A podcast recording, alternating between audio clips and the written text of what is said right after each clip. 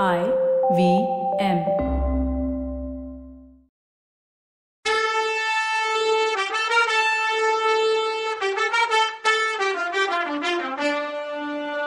வணக்கங்க. நான் கவிதா பேசுறேன். வெல்கம் டு கதை பாட்காஸ்டின் பொன்னியின் செல்வன். இது எபிசோட் நம்பர் நூத்தி முப்பத்தி ஒன்னு அருள்மொழிய மக்களை சிம்மாசனத்துல உட்கார வச்சிடுவாங்கன்னு முதல் மந்திரி சொன்னதும் அதுக்கு சுந்தர சோழர் அப்படி நடக்கணும்னு நீங்களும் ஆசைப்படுறீங்கல்ல? இந்த முட்டாள் ஜோசியக்காரங்க கட்டி விட்டுருக்க கதையெல்லாம் நம்பிக்கிட்டு மக்களும் அப்படி புத்தி தடுமாறி போயிருக்காங்க. ஒண்ணு மட்டும் ஞாபகம் வச்சுக்கோங்க. என் பெரியப்பா கண்டராதித்தரோட பையன் மதுராந்தகன் தான் இந்த சோழ சிம்மாசனத்துக்கு உரிமை உள்ளவன். அவனுக்கு தான் பட்டம் கட்டுறதுன்னும் நான் முடிவெடுத்துட்டேன். மக்கள் வந்து அதை தடுத்தாலும் சரி தேவரும் மூவரும் கூட அதை தடுத்தாலும் சரி. நான் கேட்க மாட்டேன். என் புள்ளைங்க வந்து குறுக்க நின்னான்னு அவர் சொல்லும்போது வானமாதேவி பிரபு அது மாதிரி எல்லாம் நடக்கவே நடக்காது. உங்க பசங்க உங்க பேச்ச மீறவே மாட்டாங்க. இன்ஃபேக்ட் அருள்மொழிக்கு ராஜி ஆசையே கிடையாது. அப்படி இருந்திருந்தா இலங்கையிலேயே முடிசூட போகும்போது வேணான்னு சொல்லியிருப்பானா? அப்படிப்பட்டவன் உங்க வார்த்தையை மீறி போவான். கரிகாலம் மட்டும் என்ன? அவனுக்கு யுவராஜ பட்டாபிஷேகமே நீங்க சொன்னதுனாலதான் ஒத்துக்கிட்டான். அவனோட வீரத்தை பத்தி உங்களுக்கு நான் சொல்லி தெரிய வேணாம். அவன் ஆசைப்பட்டா அவனே பெரிய நாட்டை போர்ல ஜெயிச்சு புடிச்சிடுவான். அந்த திறமை உள்ளவன் அவன். ஆனா அவனுக்கு இந்த பட்டம் சூடிக்கிற ஆசையெல்லாம் இல்ல. உங்க ஆசை இதுதான் அவன் கிட்ட சொன்னா போதும்னு சொல்லும்போது சுந்தர சோழர் குறுக்க வந்து ஆமா நான் தான் சொல்லிட போறேனே. அந்த வார்த்தை அவன் காதுல விழுந்துட போகுது போ. அவன் இந்த பக்கமே வராம ஆட்டம் காட்டிட்டு இருக்கான்னு சொன்னாரு. அப்போ முதல் மந்திரி சக்கரவர்த்தி கரிகாலர் உங்களுக்காக காஞ்சிபுரத்துல பொன் மாளிகை கட்டி வச்சு காத்துட்டு இருக்காருன்னாரு. அவன் எதுக்கு வெயிட் பண்றான்னு எனக்கு தெரியுமே. கம்சன் அவங்க அப்பா அம்மாவை ஜெயில வச்சது மாதிரி எங்களையும் உள்ள வச்சிட்டு பதவியில உட்காரலான்னு வெயிட் பண்றான் போல இருக்கு. அவன் கட்டினது தங்க மாளிகையா இல்ல அரக்கு அதான் வேக்ஸ் மாளிகையான்னு யாருக்கு தெரியும்னாரே பார்க்கலாம் இந்த இடத்துல எனக்கு பயங்கர கோவம் வருது. Mister Sundara Cholar stop this நான்சென்ஸ்னு சொல்ல தோணுது. என்ன சொல்றீங்க? அருள்மொழியையும் கரிகாலனையும் மாதிரி வீரர்களையும் குந்தவை மாதிரி புத்திசாலி பொண்ணையும் பெத்துட்டாரேன்னு பேசாம இருக்கேன். ஆமா. யாராவது மறுப்பு தெரிவிங்க யுவர் ஆனர்னு நான் உள்ளுக்குள்ள பொறுமும் போது அது வானமாதேவிக்கு கேட்டுடுச்சு போல. சுவாமி கரிகாலனை பத்தி நீங்க இப்படியெல்லாம் பேசுறது கொடுமைன்னாங்க. முதல் மந்திரியும் பொறுக்க முடியாம அவ்வளோ தூரம் உங்க மனச விஷமாக்கி வச்சிருக்காங்கன்னு வருத்தப்பட்டார். அதுக்கு சுந்தர சோழர் யாரும் என் மனச விஷமாக்கல. அவன் எனக்கு உண்மையானவனா இருந்தா ஏன் நான் அத்தனை தடவை சொல்லியும் சொல்லி அனுப்பியும் என்ன பார்க்க வரலன்னு கேட்டாரு. பயப்புள்ள இவ்ளோ பாசத்தை வச்சுக்கிட்டு தான் பொறுமுது போல சரிதான் அப்போ முதல் மந்திரி அதுக்கு ஏதாவது காரணம் இருக்கு பிரபு. கரிகாலன் கொள்ளிடத்துக்கு இந்த பக்கம் வந்தா பழுவேட்டரையர்கள் அவனை சிறப்புடிச்சிருவாங்கன்னு நாடெல்லாம் ஒரே பேச்சா இருக்குன்னாரு முதல் மந்திரி. அதுக்கு சக்கரவர்த்தி அந்த மாதிரி சொல்லி யாரோ அவன் மனச கலைச்சிருக்காங்க. இதோ நிக்கிறாளே இவங்க அப்பா திருக்கோவலூர் மலையமான் அதுல ஒருத்தன். அப்புறம் கொடும்பாளூர் வேளாண் ஒருத்தன். நீங்களும் அவங்களோட சேர்ந்துட்டீங்களோ என்னமோன்னு சொன்னார். அப்போ அனிருத்தர் சுவாமி யார பத்தியும் எனக்கு பின்னாடி பேசி பழக்கம் இல்ல. கொஞ்சம் முன்னாடி சோழ வம்சத்துக்கு ஆபத்து வருதுன்னு சொன்னீங்கல்ல அது உண்மைதான். அது ரெண்டு வழியா வருது. இங்க இப்போ ரெண்டு விதமா சதி பண்றாங்க. பழுவேட்டரையர்களும் சம்பூரையர்களும் ஒரு பக்கம்னு அவர் சொல்லும்போது போது நிறுத்துங்க முதல் மந்திரி.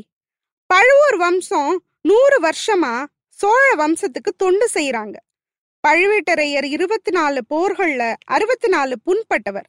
அப்படிப்பட்டவர் நமக்கு எதிரா இருக்காருன்னு சொல்றது சூரியனே இருட்டாயிடுச்சு கடல் தண்ணி தீப்பிடிச்சிருச்சுன்னு சொல்ற மாதிரின்னாரு சுந்தர சோழர். அதுக்கு அனிருத்தர் சக்கரவர்த்தி சூரியனையும் கிரகணம் பிடிக்கும்.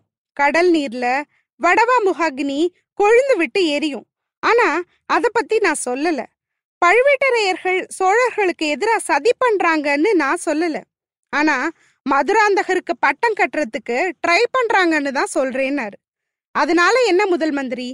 மகா சிவபக்தர் கண்டராதித்தர் அவரோட பையனுக்கு பட்டம் கட்டுறதுல என்ன தப்பு? சிம்மாசன உரிமை நியாயமா? அவனுக்கு தானே? அப்படின்னாரு சக்கரவர்த்தி. நானும் குத்தம் சொல்லல சக்கரவர்த்தி. நீங்களே மதுராந்தகனுக்கு தான் பதவின்னு முடிவு பண்ணிட்ட அப்புறம் பழுவேட்டையர்கள் மேல தப்பு என்ன சொல்றது? உங்க ஆசைய அவங்க நிறைவேற்றி வைக்க ட்ரை பண்றாங்க. அவ்வளோதான்னாரு முதல் மந்திரி. ஆமா நான் தான் அதுக்கு நன்றி சொல்லணும் அவங்களுக்குன்னு சொன்னார் சக்கரவர்த்தி. அதுக்கு முதல் மந்திரி ஆனா உங்க நாலேஜ் இல்லாமயே சில காரியமும் பண்றாங்க சக்கரவர்த்தி. சோழ நாட்டை ரெண்டா பங்கு போட்டு ஒன்ன மதுராந்தகருக்கும் இன்னொன்னு கரிகாலனுக்கும் கொடுக்கறதா ஐடியா பண்றாங்க. சம்போரையர் அரண்மனையில இந்த பேச்சு தான் போயிட்டு இருக்கு சக்கரவர்த்தி இந்த சாம்ராஜ்யம் சாதாரணமா வந்ததா என்ன? நூறு வருஷமா விஜயாலய சோழரும் ஆதித்த சோழரும் பராந்தக சக்கரவர்த்தியும் பாடுபட்டு சேர்த்தது. அத பங்கு போடுறது உங்களுக்கு ஓகேயான்னு கேட்டாரு. இல்ல முதல் மந்திரி அதுக்கு ஒரு நாளும் நான் ஓகே சொல்ல மாட்டேன். நாட்டை வெட்டுறதுக்கு முன்னாடி என்ன வெட்டி போடுங்கன்னு சொல்லுவேன். பழுவேட்டரையர் இந்த மாதிரி சொல்றான்னு நான் நம்ப மாட்டேன். ஒருவேளை என் பையனுக்கு பாதி நாடாது வேணும்னு நான் நினைப்பேன்னு நினைச்சிருக்கலாம். அது எனக்கு ஓகே இல்லைன்னு தெரிஞ்சா அதை பண்ணவே மாட்டாரு.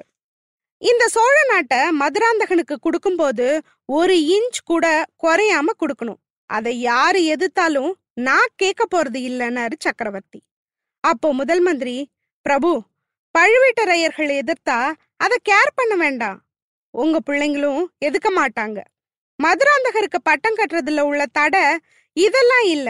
அது நாம எல்லாரும் மதிக்கிற வணங்குற அவனோட தெய்வ தாய்கிட்ட இருந்து வருது. ரெண்டு நாளைக்கு முன்னாடி கூட செம்பியன் மாதேவி மகாராணி கூட பேசி பார்த்தேன்னாரு முதல் மந்திரி. அதுக்கு சக்கரவர்த்தி அவங்க மனசையும் யாரோ கெடுத்துட்டாங்க. நான் என் பிள்ளைக்கு பட்டம் கட்ட ஆசைப்படுவேன்னு அவங்க நினைச்சிட்டு இருக்காங்க போல. அவங்கள இங்க உடனே வர சொல்லுங்க. நான் மனச மாத்தி காட்டுறேன்னாரு. அது அவ்வளோ ஈஸி இல்ல. கண்டராதித்த மகாராஜா சாகும்போது இப்படித்தான் பண்ணணும்னு அவங்களுக்கு கட்டளை சொல்லிட்டு போயிருக்கார். அவர் மரண படுக்கையில நான் அவர் பக்கத்துல தான் இருந்தேன். ஏதோ முக்கியமான காரணம் இருக்கு. அதனாலதான் மதுராந்தகனுக்கு பட்டம் கட்டக்கூடாதுன்னு சொல்றாங்க மகாராணி. அது என் ஒய்ஃப்க்கு தெரியும்னு அவர் என்கிட்ட சொன்னாரு அப்படின்னாரு முதல் மந்திரி.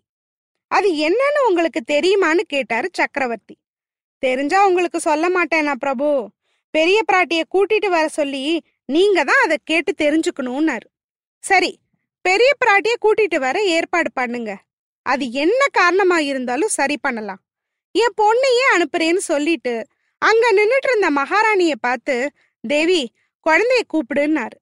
இது வரைக்கும் அங்க நின்னு முதல் மந்திரிக்கும் சக்கரவர்த்திக்கும் நடந்த கான்வர்சேஷனை கேட்டுட்டு இருந்தாலும் அவங்க கவனம் எல்லாம் அங்க இருந்து போன ஊமராணி மேலேயே இருந்துச்சு.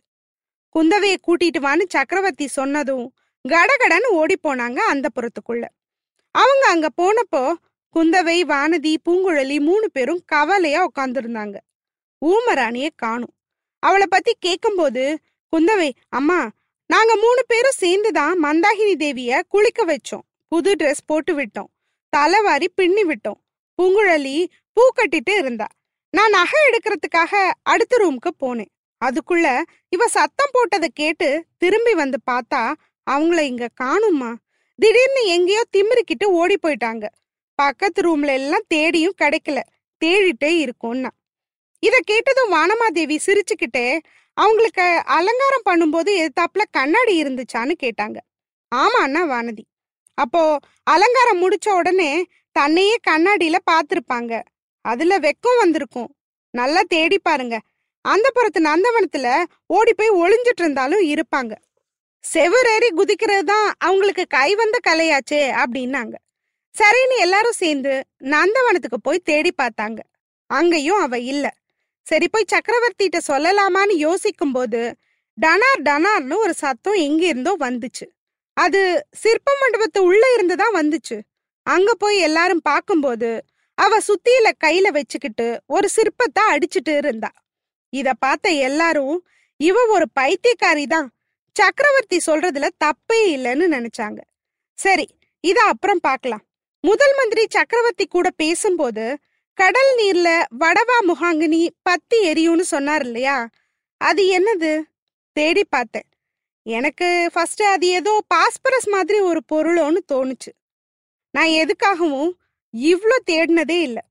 அப்படி படுத்திடுச்சு வடவா முகாகினி சரி அது என்னன்னு பாக்குறதுக்கு முன்னாடி நாம எல்லாரும் கந்தன் கருணை படம் பார்த்துருக்கோம் இல்லையா?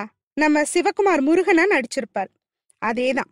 அந்த படத்துல தான் நடிகர் திலகம் வீரபாகுங்கிற கேரக்டர்ல நடிச்சிருப்பாரு. அந்த வீரபாகு ஆக்சுவலா முருகனுக்கு தம்பி. ஆச்சரியமா இருக்குல்ல? உண்மைதான். எப்படி? சிவனுக்கும் பார்வதிக்கும் முருகன் தானே புள்ள? தம்பி எல்லாம் கிடையாதுன்னு யோசிக்கிறீங்களா? பார்வதியோட சிலம்புல இருந்து ஒன்பது சக்திகள் உருவாச்சு. அந்த ஒன்பது சக்திகளையும் சிவன் குழந்தைகளா உருவெடுக்க வச்சார்.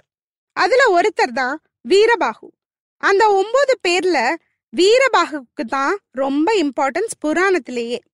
முருகனோட சூரசம்ஹார யுத்தத்துல கடலுக்கு நடுவுல தன்னோட நகரத்தை நிர்மாணிச்சிருந்த சூரபத்மனை அழிக்க ட்ரை பண்ணும்போது நடக்கிற போர்ல காற்றுக்கணை அதாவது அம்பு தீக்கணையையும் பயன்படுத்தி சூரபத்மனோட நகரத்தை அழிக்கிறாரு வீரபாகு. இத கேள்விப்பட்ட சூரபத்மன் கோவமாகறான். பத்தி எரியிற நகரத்தை எப்படி அணைக்கிறதுன்னு மழை பெஞ்சாதான் முடியும். அப்போ வருண பகவான கூப்பிடுறான் சூரபத்மன். அதாவது வருணன் உட்பட தேவர்கள் எல்லாருமே அப்போ சூரபத்மனோட கட்டுப்பாட்டுல சிறையில இருக்காங்க. அதனாலதான் யுத்தமே. இதுல நம்ம தேவர் தலைவர் இந்திரன் மட்டும் ஓடி ஒளிஞ்சுக்கிறாருங்கிறது தனி கதை.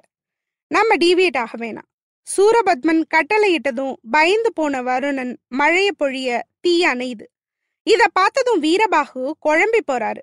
அப்போ நாரதர் விளக்கத்துல உண்மையை தெரிஞ்சுக்கிறாரு. அப்புறம் நாரதரே வடவை தீக்கனை அதாவது வடவா முகாகினிய எஞ்சு அனுப்புங்க. கடலும் இந்த வெப்பத்தால வத்திடும். மேகங்களுக்கு நீரும் கிடைக்காதுன்னு சொல்றார் வீரபாகு கிட்ட. அதே மாதிரி வடவை தீக்கனை தன் வேலைய செவ்வனே செஞ்சு தீய கக்குதுங்கிறது கதை. இது கந்த புராணத்து கதை. வடவா முகாக்னிங்கிறது பழமையான தீக்கணைன்றாங்க. இத பின்னாடி அதே போர்ல முருகனும் யூஸ் பண்ணுவாரு. இந்த கந்த புராணத்தை எழுதினவர் கச்சியப்ப சிவாச்சாரியார். இவர் சிவ தீட்சை வாங்கினவர். இவர் சாதாரண ஆளு. தினமும் கடவுள் சந்நிதியில பாடுற ஒருத்தர். இவர் கனவுல முருகன் வந்து கந்த புராணம் எழுத சொல்லி சொல்றாரு.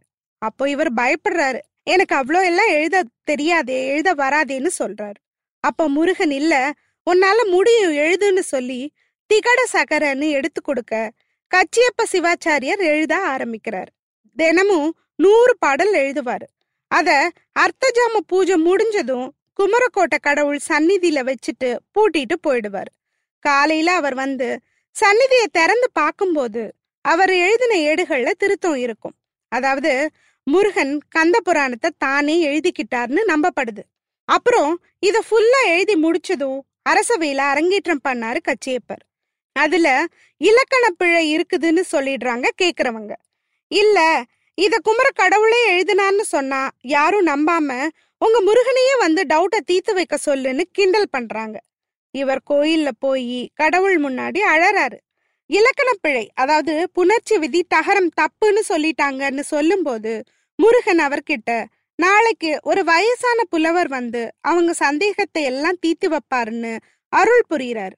மறுநாள் அரசவையில ஒரு வயசான புலவர் வந்து பழைய ஏதோ ஒரு நூல்ல இருக்க இதே புணர்ச்சி விதிய மேற்கோள் காட்டி விளக்கம் சொல்லிட்டு மறைஞ்சிடுறாரு. இதுக்கு அப்புறம்தான் வந்தவரே முருகப்பெருமான்ங்கிறது அங்க உள்ள எல்லாருக்கும் புரியுதுங்கிறது கதை கந்த புராணத்து கதை. இது முடிஞ்சுது. ஆனா எனக்கு ஒரே ஒரு டவுட்டு இடிக்குது. இந்த கதை எதுக்கு ஆரம்பிச்சோம்? வடவா முகாகினி அப்படிங்கிறதுனால. இது முருகர் கதையில வருது. ஆனா இத ரெஃபர் பண்ணவரு வைஷ்ணவ குல கொழுந்து அனிருத்த பிரம்மராயர். அவர் எப்படி முருக கதை இடிக்குதுல்ல? நான் நம்ப மாட்டேன். நம்ம ஆளு முருகனை எல்லாம் ரெஃபர் பண்ணியிருக்கவே மாட்டாரு. இதுல விஷ்ணு சம்பந்தம் ஏதாவது இருக்கும். கண்டிப்பா இருக்கும். நாரதர் அப்பவே இது பழமையான வடவை தீக்கணைன்னு சொன்னார் இல்ல ஆனா அது என்னன்னு நான் இன்னும் கண்டுபிடிக்கல. கிடைக்கும்போது உங்ககிட்ட ஷேர் பண்ணிக்கிறேன். உங்களுக்கும் கிடைச்சா என்கிட்ட ஷேர் பண்ணிக்கோங்க கமெண்ட்ல. அது வரைக்கும் நன்றி வணக்கம்.